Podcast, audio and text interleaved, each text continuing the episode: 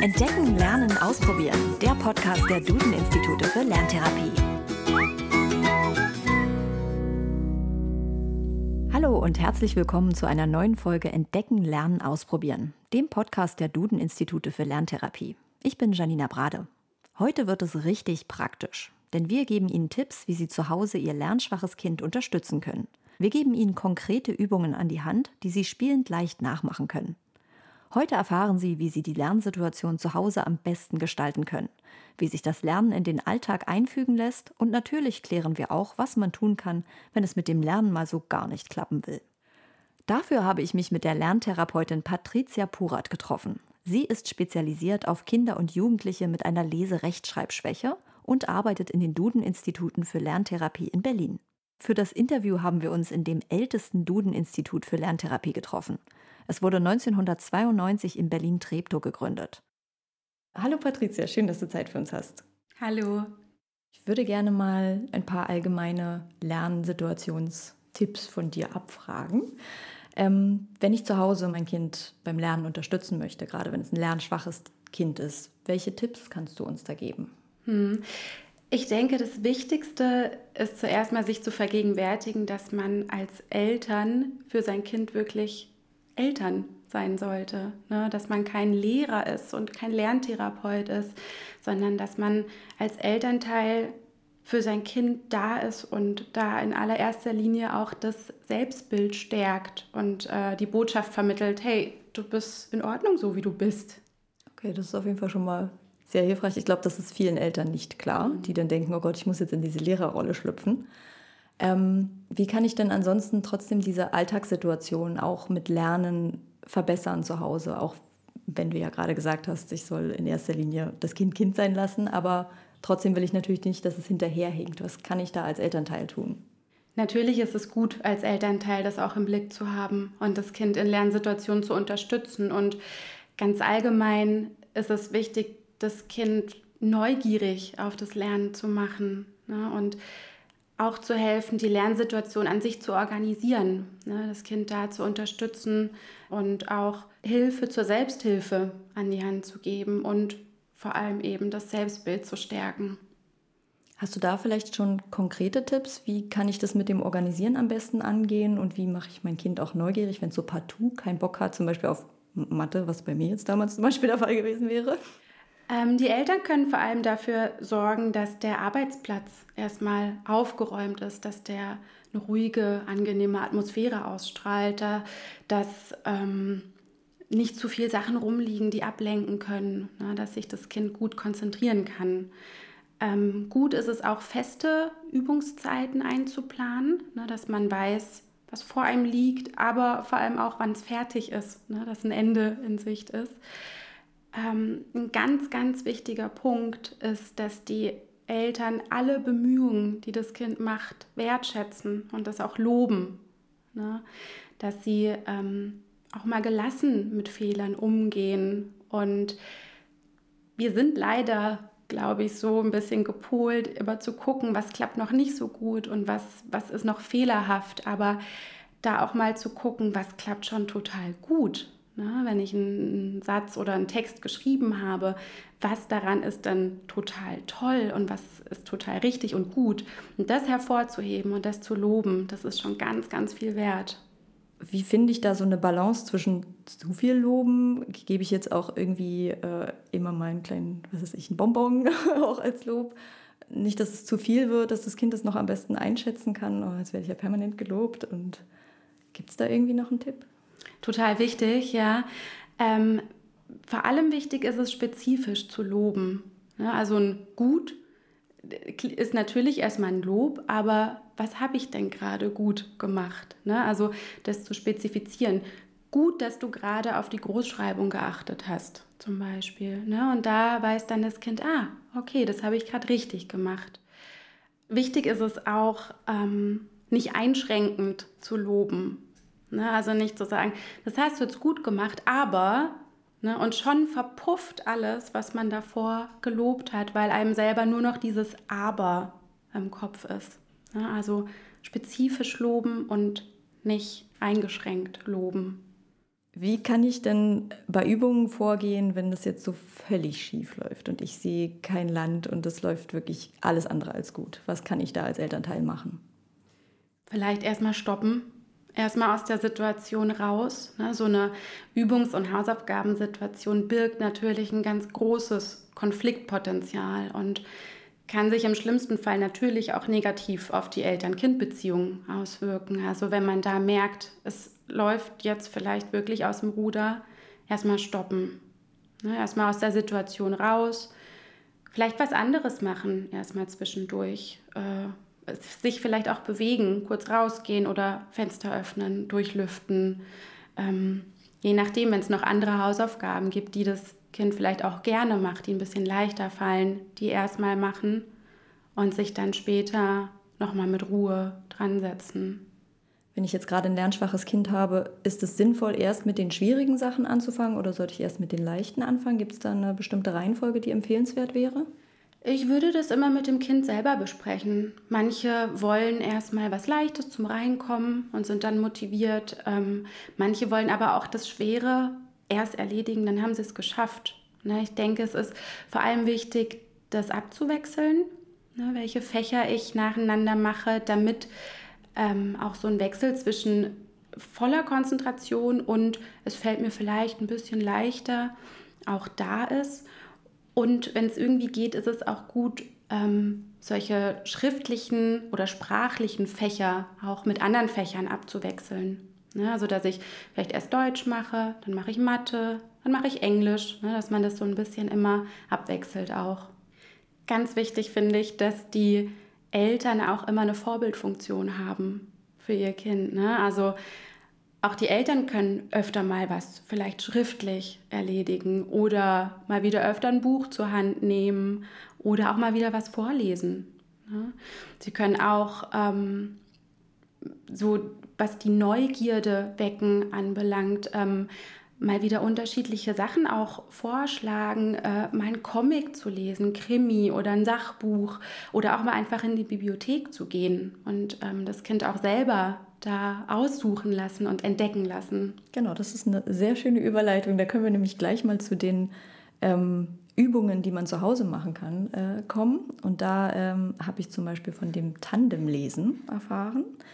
Äh, kannst du mir dazu ein bisschen was erzählen, wie das funktioniert, in welcher Form das hilft, für welche Kinder das besonders geeignet ist?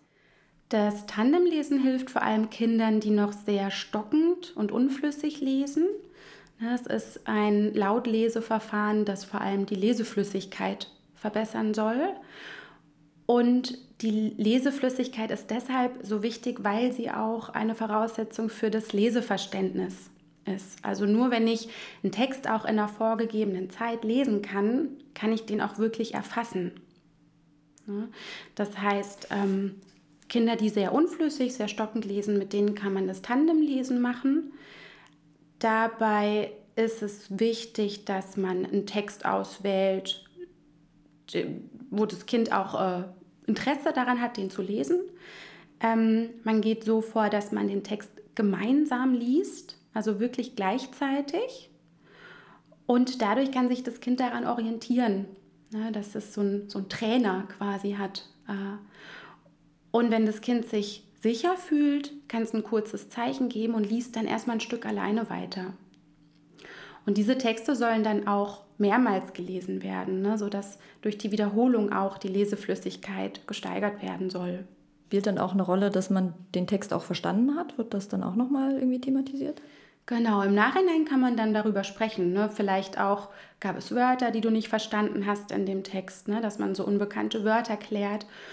Oder eben auch einfach fragt, äh, na, wie fandest du den Text? Oder spezifisch nochmal ähm, Sachen nachfragt oder nacherzählen lässt, damit dann eben auch das Leseverständnis gesichert ist. Wenn ich diese Übung zu Hause machen möchte oder zum Beispiel auch die Großeltern mit, mit dem Kind machen wollen, wie oft würdest du das empfehlen? Ist das eine Sache, die man täglich machen sollte? Man kann es auf jeden Fall täglich machen. Ähm, man kann Text vielleicht so, man sagt so drei, viermal lesen, dass das dann auch ähm, flüssig ist und das Kind auch selber einen Unterschied merkt, ne, ein Erfolgserlebnis hat. Ähm, dementsprechend sollte der Text auch nicht zu lang sein.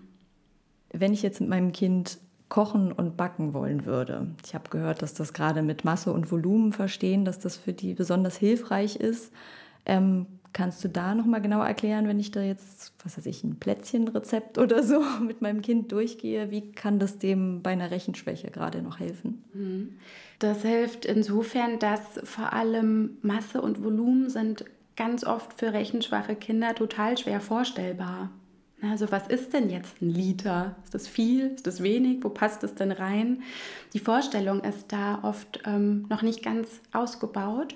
Und so kann ich, indem ich ähm, mit dem Kind was koche oder was backe, es eben aufbauen. Ne? Wenn da steht, ich brauche 250 Milliliter Milch, dass man dann gemeinsam überlegt, ist das jetzt viel? Reicht dafür ein Liter? Ne? Also dass man da ähm, mit dem Kind darüber spricht äh, und die Vorstellung entwickelt zu eben Masse und Volumen. Okay, das ist auf jeden Fall was. Da hat man ja nicht nur dem Kind geholfen, sondern das Kind hilft einem dann auch so ein bisschen in der Küche. Finde ich gut. Und was da auch noch äh, eine Rolle spielt, wenn man ein Rezept liest gemeinsam und äh, das, was da steht, auch umsetzt, dann hat man da auch noch das Leseverständnis mit drin. Wahnsinn. Zwei Fliegen mit einer Klappe. Und dann noch Kuchen. und Kuchen. Oder Plätzchen noch herrlich. Genau.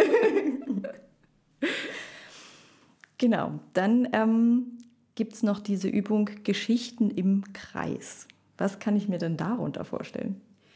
Die Übung Geschichten im Kreis ähm, soll vor allem dabei helfen, sich Merkwörter besser einzuprägen. Ne, Merkwörter sind ja die, die doofen Wörter, die man nicht so schreibt, wie man sie spricht und für die ich aber auch keine Regel mir ableiten kann. Die muss ich mir einfach merken. Hast du dafür ein Beispiel? Zum Beispiel ähm, das Wort Käse.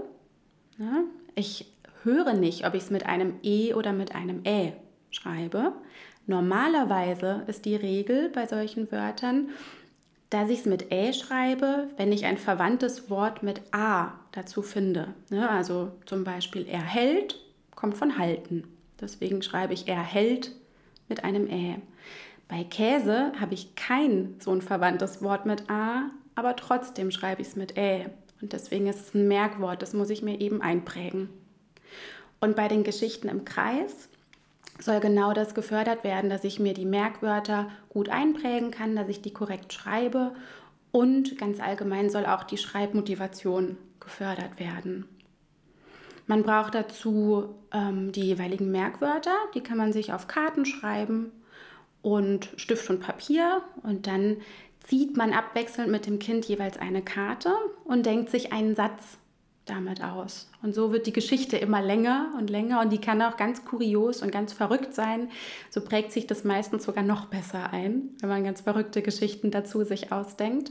Und für welche Kinder ist das besonders geeignet?